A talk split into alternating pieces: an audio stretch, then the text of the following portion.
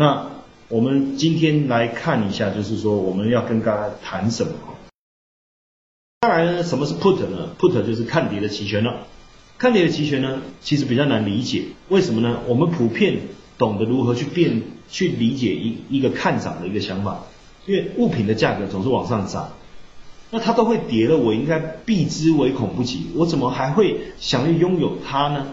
其实它不是拥有那个你连接的标的的这个商品，而是说你认为这个标的会跌，所以它是一种权利的概念嘛，对不对？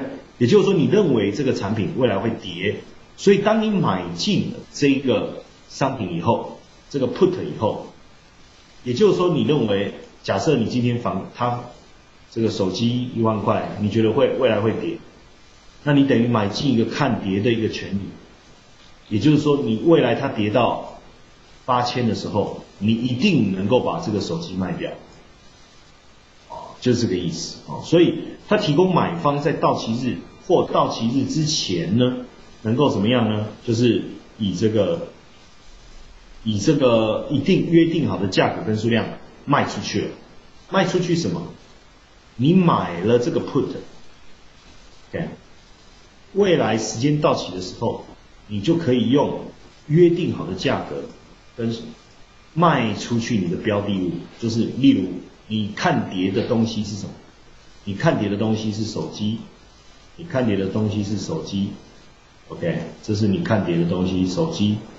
那你买进了这个 put，当未来这个手机下跌的时候，你可以用，你可以用原来的高价把它卖出去，而不是以后跌下去的那个低价卖掉。这个就是一个 put 的想法。那买权的卖方呢，他就必须要把它买进来。那他买的价格不是之后那个较低的价格，而是原来更高的那个价格。所以你买进了这个看跌的一个一个这个商品的权利以后，对于未来这个商品的下跌带来一个保护的效果，未来带来一个保护的效果。哦，那这个部分呢怎么理解呢？我再用图形呢来再跟很简单的再跟大家说一遍。举个例子，我这个手机呢。现在呢，在店里面呢是卖一万，然后呢，但是呢，你担心这个手机呢未来会跌到八千元，哦，所以呢，你不想要现在买这只手机，你不想要买这只手机哦，不想，为什么？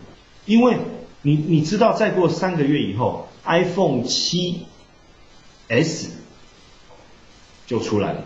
所以 iPhone 七呢，就会从一万元掉到八千元，那你根本就没有兴趣买。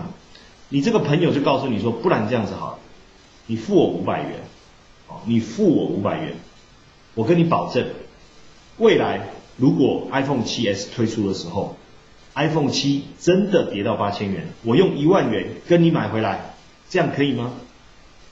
哎，这样听一听好像不错哦，可是你是不是等于？多花了五百元来买这只手机，因为你要花一万再加五百元。